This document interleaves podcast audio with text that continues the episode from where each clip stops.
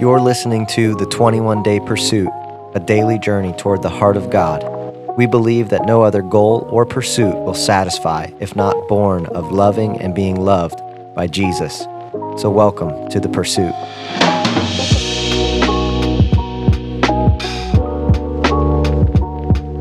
Hey everybody, welcome to day two of the twenty-one day Pursuit, where we're pursuing a greater reality with God.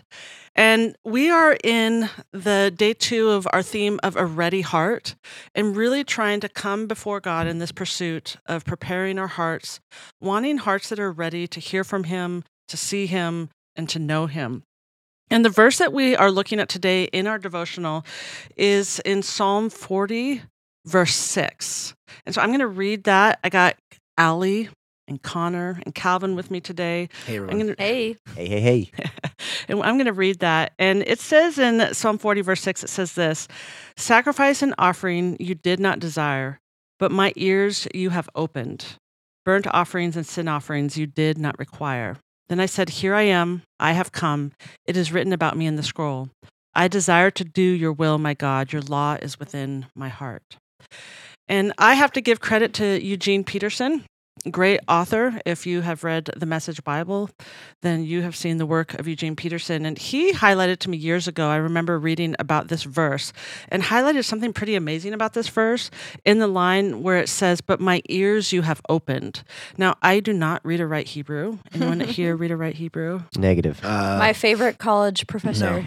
Shout out to Doctor David Emmanuel. Shout out. Did he help you read or write Hebrew? Helped me to understand the importance of reading and writing. Starting to learn. Not even the remotely beginning there. Beginning phases of reading and writing. Doctor Hebrew. Emmanuel, if you're listening to this, I have so much gratitude for you, sir. Okay. Well, we got gratitude for Eugene Peterson because he highlighted that in Hebrew, Uh, it actually says something a little bit different that's really hard to translate into English. And the best English equivalent is, "But my ears you have opened," where God is opening our ears. But in Hebrew, it actually literally has this word picture where it says, "Ears you have dug for me." Mm. And it has a sense of like, you would use that phrase if you're digging like with a pickaxe in rock. Mm. In granite, yeah, yeah. or dig using like a tool to dig into hard ground. And I've that's always stuck with me.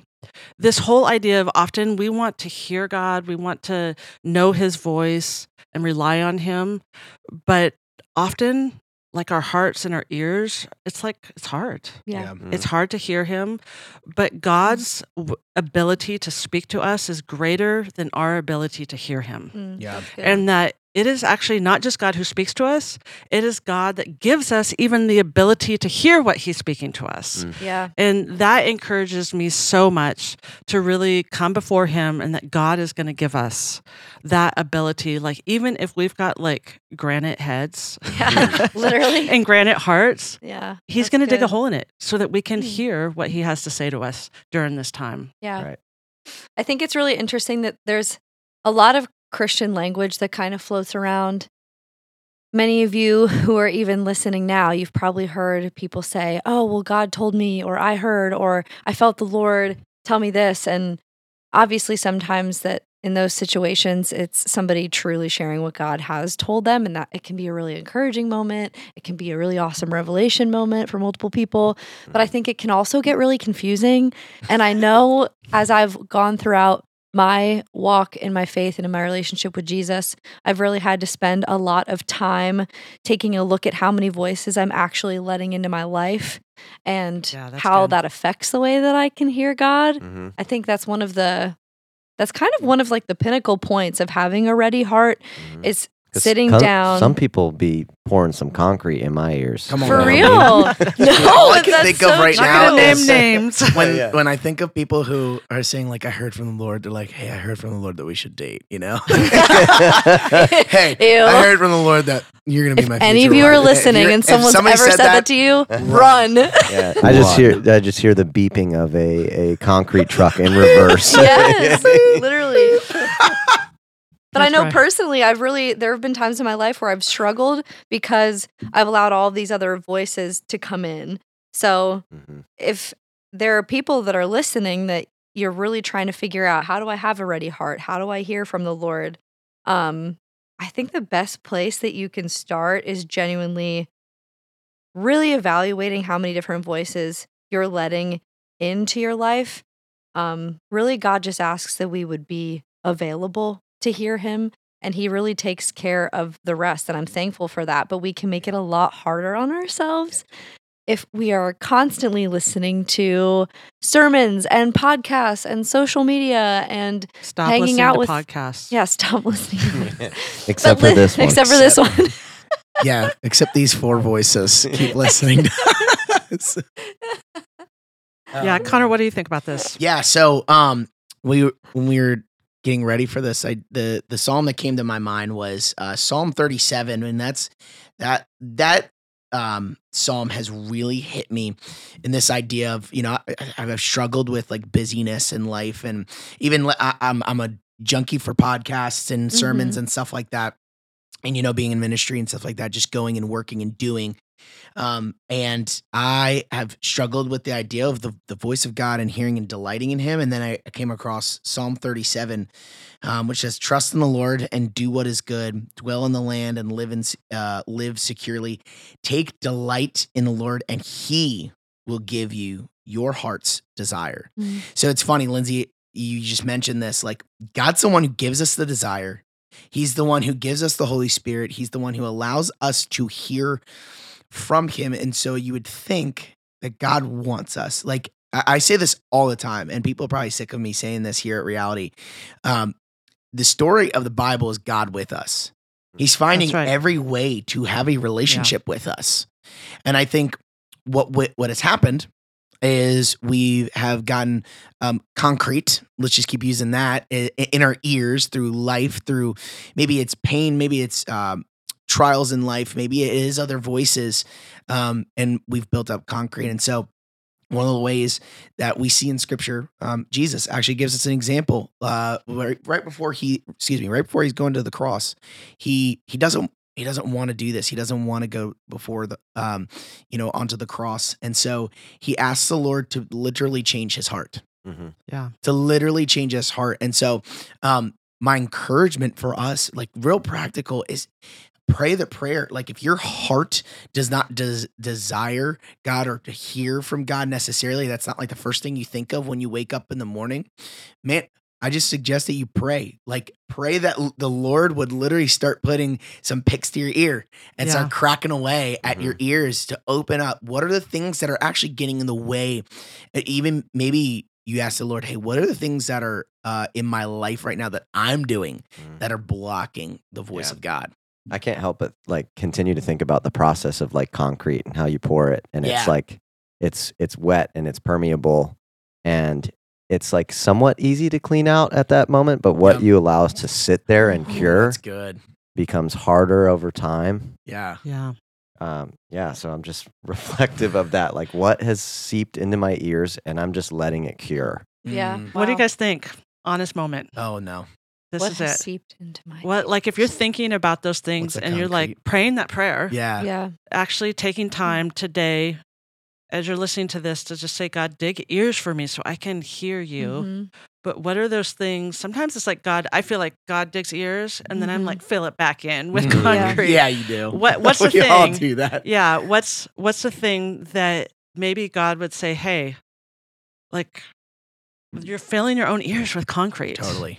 What what would you say that let's honest moment, openness and brokenness? I think for me, um, I, what it, I just said it. Openness and brokenness. Openness and brokenness, baby. So I like for me, um, I've been going through this journey recently of really, um, I put a lot of pressure on myself, and um, one of the things I just it's really I don't have a trust for other people to do what they say that they're gonna do. Um, And so that rolls up to my relationship with the Lord. And so I'm just like, I'm just not going to necessarily like hear from you because I'm scared that you're going to let me down.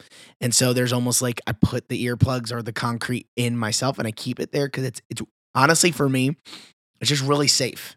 Like yeah. if the Lord, when I've heard from him, it's really scary. He's asking me to give up something. He's asking me to get rid of or, or stop doing something. And so for me, honestly, it's just, um, it's more comfortable mm. to not Hmm. That's a painful, painful process I've gone through. I know for me at least. Yeah. Um, of that. So what about you, Alli? What is it? For me, it would be overly verbally processing. Oh. So I know there are probably many who can relate to me in the sense that I'm an extrovert, I'm a talker, I'm a verbal processor. I like to get things out and then think about them, and that helps me process. I can't really keep it inside. So the concrete that keeps filling my ears and then hardening and sitting there would be, say there's a situation that I want to change or I feel like I can't change and I'm waiting on God to move.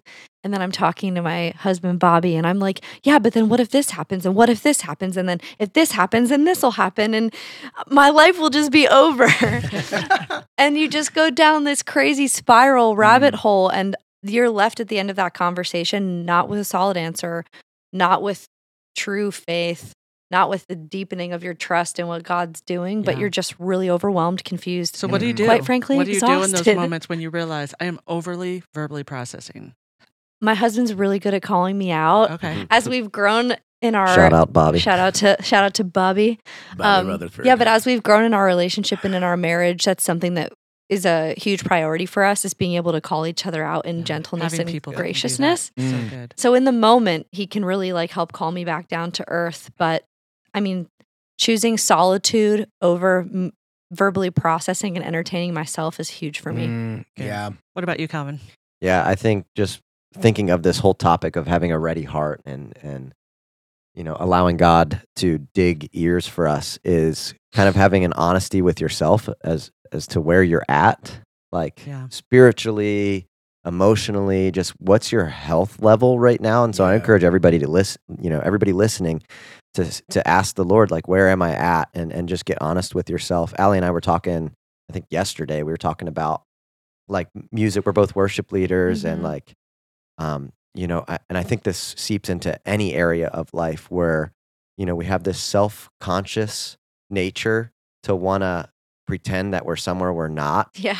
To impress people um, or... That's good. You know, to level up or whatever it might be. You know, in terms of music, we were talking about how like some of us are better at yeah. music theory and some of us are better vocally. And, and I like, for me in ministry, it's a pitfall because um, like, I don't know, for instance, I don't know scripture as well as Connor does, mm-hmm. but I feel the tension of being a leader in the church and wanting to pretend that like, yeah. I know yeah. scripture as much as somebody else. So I, I think a pitfall for me often is like being honest with where I'm at, really because good, that's what it means to to be to have a ready heart, is to say, God, I, I'm recognizing where I'm where I'm at, and yeah. I want to be somewhere else, and I know you want me to be somewhere else, and so I'm willing to recognize I'm here, and I need you to take me here, and the only way I can do that is is to get honest with myself. It's so good. I that's think so the good. honesty, especially as we're beginning this twenty-one day journey. Oh yeah, we gotta be honest with be where honest we're at. I know for me, I overly don't verbally process, but I overly think. Yeah, mm. and I'm like a consumer of information. Yeah. Oh yeah. And it's like God is like trying to like speak to me, I think sometimes, and I'm just like down a rabbit hole mm-hmm. of learning and information, mm-hmm. and God's like. It's like he's right there. It's like, hello. Um, and so even sometimes just, I went through a season of like cutting out the news. Yeah. Yeah. Honestly, I was, it was just a practical application. I think a lot of people need to yeah, hear that one. Say, yeah. I had you... to cut out the news. It was like these voices. I listened to the news m- like a hundred times more than I was sitting in silence listening to God. Wow. Yeah. And then I cut out Facebook because it made me so cynical. Wow. Mm. And I felt justified in it because mm. I'm like, look at these terrible yeah. people that aren't like Jesus. Right? Yes. And, and look at me and how perfect and I am. And how perfect I am. Never and done I was that like, one before. So cynical. And know. Then I cut out Twitter because it made me, again, even more oh, cynical. Yeah, seriously. So it's just me and Instagram right now and and, and, that's and dog go. and puppy accounts. Yeah, and, there you and go. little babies. And, and babies. All my friends' babies. But like, I think it is sometimes really practical. Like, you want to hear God, but we're like, just for me, I'm just filling my head and my yeah. heart with so many right. different voices. Yeah. And I think in this twenty-one day pursuit, I want to renew and ask God, hey, yeah. is there something you want to adjust so I can actually have time? Yeah, yeah. and right. Really it can good. be super practical. Yeah. Like yeah. that. Like, it doesn't have to be all emotional or spiritual even. Mm-hmm. It can be like, what is just something practical that's in my life that's that's taking up too much space. And in terms of, whenever I think of spiritual discipline, I always think of it as something's got to go. Yeah. Like, I oh, can't yeah. introduce this, even this twenty-one day pursuit, I can't introduce this to my life so good. without removing something. Mm-hmm. And sometimes the spiritual discipline in itself is, I'm removing this, yeah. Yeah, like social so media good. or something practical. That's so good. Hey, guys, I want to encourage you as we are on day two to pray this prayer. God, dig ears mm-hmm. in my granite because I want to hear your voice. We want to hear him. There's no other pursuit that has more value than pursuing God, knowing his love, and loving him. So thank you for joining us. We'll hear from you or talk to you tomorrow, day three of the twenty-one day pursuit.